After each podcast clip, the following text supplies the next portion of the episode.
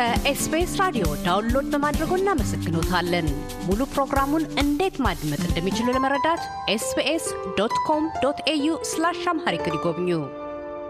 በደቡብ አፍሪካ የኢትዮጵያ አምባሳደር ዶክተር ሙክታር ከድር ጋር ባካሄድነው ቀዳሚው የቃለ ምልልስ ክፍላችን ኢትዮጵያን የብሪክስ አባልነት ተነሳሽነት፣ ትሩፋቶች፣ የብሪክስ አባልነት ማመልከቻ፣ ስትራቴጂያዊ እሳቤና ሂደቶችን አንስተው አስረድተዋል። ወደ ቀጣዩና የመደምደሚያ የቃለ ምልልስ ክፍላችን ያመራ ነው እንዲህ ነው።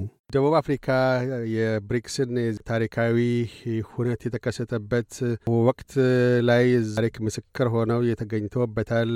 ይህም ብቻ አይደለም። ቀደም ሲልም በሰሜኑ የኢትዮጵያ ጦርነት ወቅት የፕሪቶሪያ ስምምነት የተካሄደበት እና ወደ ሰላምና መረጋጋት ለመምጣት አንድ መነሻ የሆነ እንደዚሁ ደቡብ አፍሪካ ውስጥ ነው። በደቡብ አፍሪካና ኢትዮጵያ ውስጥ ያለው ግንኙነት ከዛም ገዝፎ በማንዴላ በነጻነት ትግል ውስጥ እንደዚሁ ኢትዮጵያ የተጫወታቸው ልዩ ሚና አለ።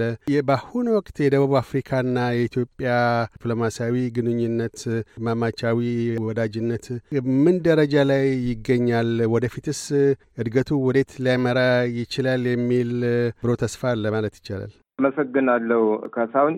ደቡብ አፍሪካ ጋር ያለን ግንኙነት በጠንካራ አፍሪካዊ ወንድማማችነት እና Pan African spirit ላይ የተመሰረተ ነው።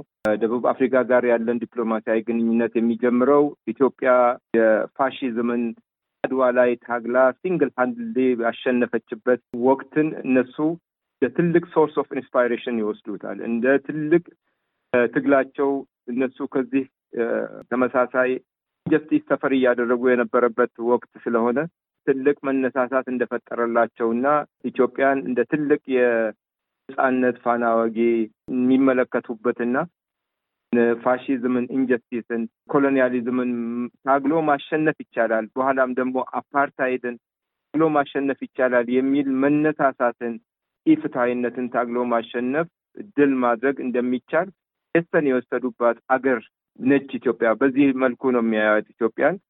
እዚያ በኋላም ደግሞ እነሱ ያለፉባቸው በጣም አስቸጋሪ ወቅቶች በአፓርታይድ ጊዜ ይነርስባቸው የነበረውን ጭቆናና ግፍ በወቅቱ የነበሩ መሪዎቻቸውን እነ ኔልሰን ማንዴላ ላሉ መሪዎች ስልጠና የሰጠች አስፈላጊውን diplomatic ሽፋን የሰጠች አፓርታይድ እስከዚያ ድረስ ከኢትዮጵያ ድረስ mercenaries ልኮ ማንዴላን ለማስገደል ጥረት ሲያደርግ የነበረበትን ሁሉ ግፋ ተከላክላ ሁሉ አክሽፋ ስልጠና ሰጥታ አስታጥቃ ዛሬዋ ደቡብ አፍሪካ በጥቁሮች የምትመራ ደቡብ አፍሪካ እዚህ መልኩ ዛሬን ደረጃ ላይ እንዲደርሱ ትልቅ ድጋፍ የሰጠች አገር እንደሆነች ይገነዘባሉ። እዚህ ከደቡብ አፍሪካ ጋር ኢትዮጵያ ያላት ግንኙነት በእንዲህ አይነት ፍጹም ወንድማማችነት፣ ፍጹም solidarity ላይ የተመሰረተ ፍጹም አፍሪካዊ ወንድማዊነት እና በ Pan African spirit ላይ የተመሰረተ ግንኙነት ስለሆነ በጣም ጠንካራ foundation ላይ የቆመ ዲፕሎማሲያዊ ግንኙነት ነው። ይሄን ግንኙነት ደግሞ በየወቅቱ እየተደረጉ በመጡ በሁለቱ ሀገራት መካከል በተደረጉ ስምምነቶች ነበሩ። የአመራር መሪዎች ጉብኝቶች ወደ አፍ ወደ ኢትዮጵያም ወደ ደቡብ አፍሪካ መሪዎቻችን ባደረጉበት ጠቅላይ ሚኒስትራችን ዶክተር አብይ አህመድ እዚህ official visit ያደረጉበት እና በርካታ ስምምነቶች የተፈረሙበት እነዚህ ወደ ውጤት ለመቀየር ደግሞ ባለፉት ዓመታት ሰፊ ስራ የተሰራበት እና ብዙ ውጤት የተገኘበት በቅርብ ጊዜ ደግሞ ከአንድ ወር በፊት ሁለቱ ሀገሮች ሚኒስትሮች ማለት ነው በጣም ትልቅ delegation የያዘ ሁለቱ አገሮች የ joint ministerial commission የሚባል እኔም የነበርኩበት የተሳተፍኩበት ትልቅ ጉባኤ ነው በአዲስ አበባ ላይ የተደረገው። ኢትዮጵያ ነች host ያደረገችው። እዚያ መድረክ ላይ ደግሞ እስከ ዛሬ ከመጀመሪያው ጀምሮ እስከ ዛሬ የነበሩ ግንኙነታችንን የገመገምንበት።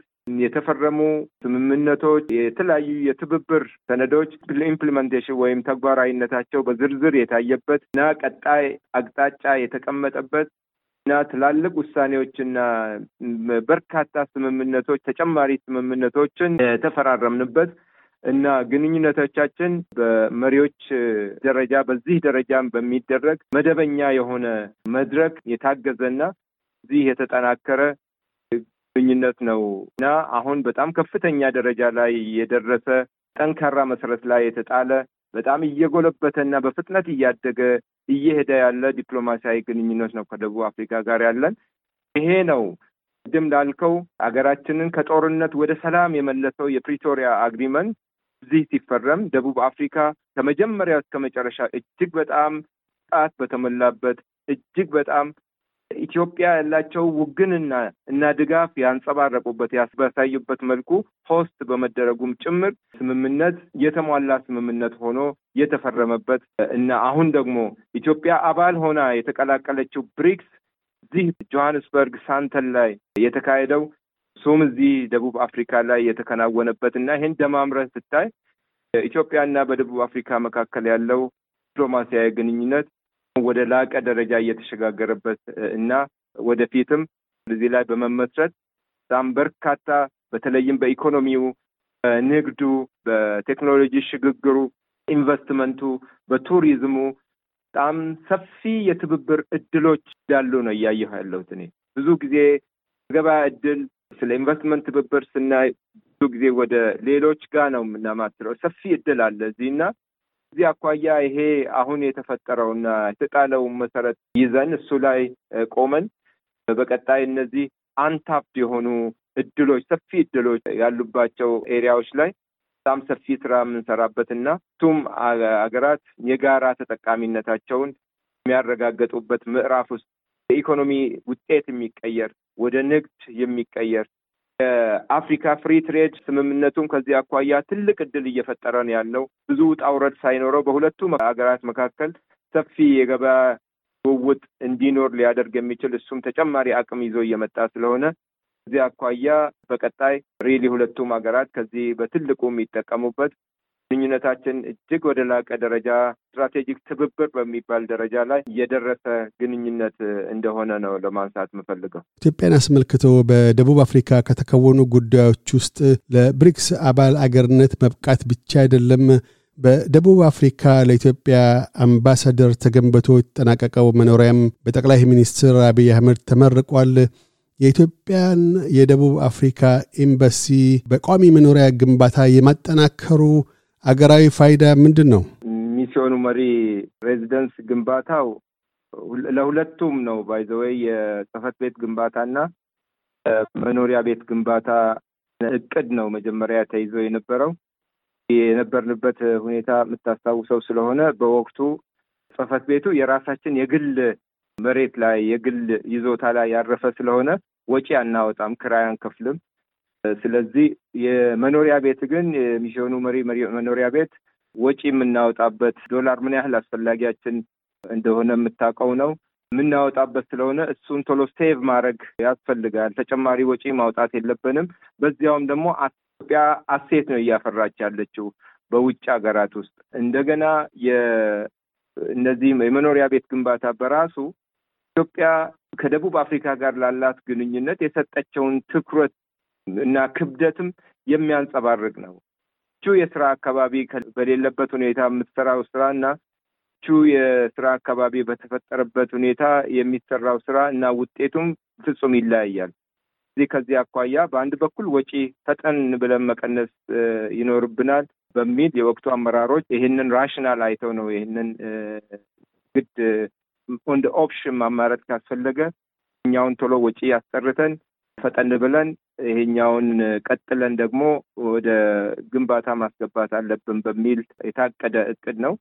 በዚያ መልኩ እጅግ በጣም የኢትዮጵያን ክብር የሚመጥን ኢትዮጵያ ከደቡብ አፍሪካ ብቻ ሳይሆን ከአፍሪካ አገሮች ጋር ሁሌ ኢትዮጵያ በተለየ መልኩ ነው የምታየው ከአፍሪካውያን ጋር ያላትን ግንኙነት እና ከዚያ አኳያ አፍሪካን አገሮች ጋር ያላትን ዲፕሎማሲያዊ ግንኙነት ለዚህ የሰጠችው ክብደት መገለጫ ነው። ለዚህ የምትሰጠውን value ማሳያ ነው።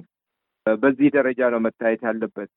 እዚህ ውስጥ ሁለት function ኦች አሉት። እዛም ፊ የዲፕሎማሲ ስራ የሚሰራበት ደቡብ አፍሪካ አመራሮች ጋር ግንኙነት የሚደረግበት፣ ዲፕሎማቶች የሚደረጉበት፣ የሚገናኙበት፣ የሚወያዩበት ሁለቱ ሀገሮች ብቻ ሳይሆን ለኮንቲነንቱም ሰላም፣ ብልጽግና ጭምር ስራ የሚሰራበት ኳርተር አለው። ሰው በዚያ ደረጃ የስራም አካባቢ ነው። በዚያ ደረጃ ነው መወሰድ ያለበት። በዚሁ አጋጣሚ ደግሞ በሚቀጥለው የጽህፈት ቤቱ ምቹ ሁኔታ የለውም።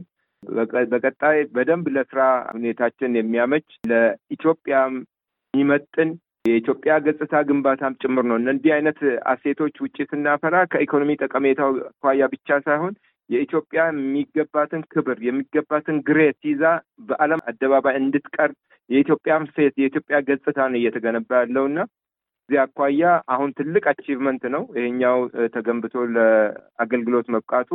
ከዚሁ ጋር ደግሞ የጽህፈት ቤት ግንባታው ሲጀመር ውሳኔ ተወስኖ መሰረት ተጥሎ አሁን ወደ ተግባራዊ እንቅስቃሴ already የገባንበት ሁኔታ ነው።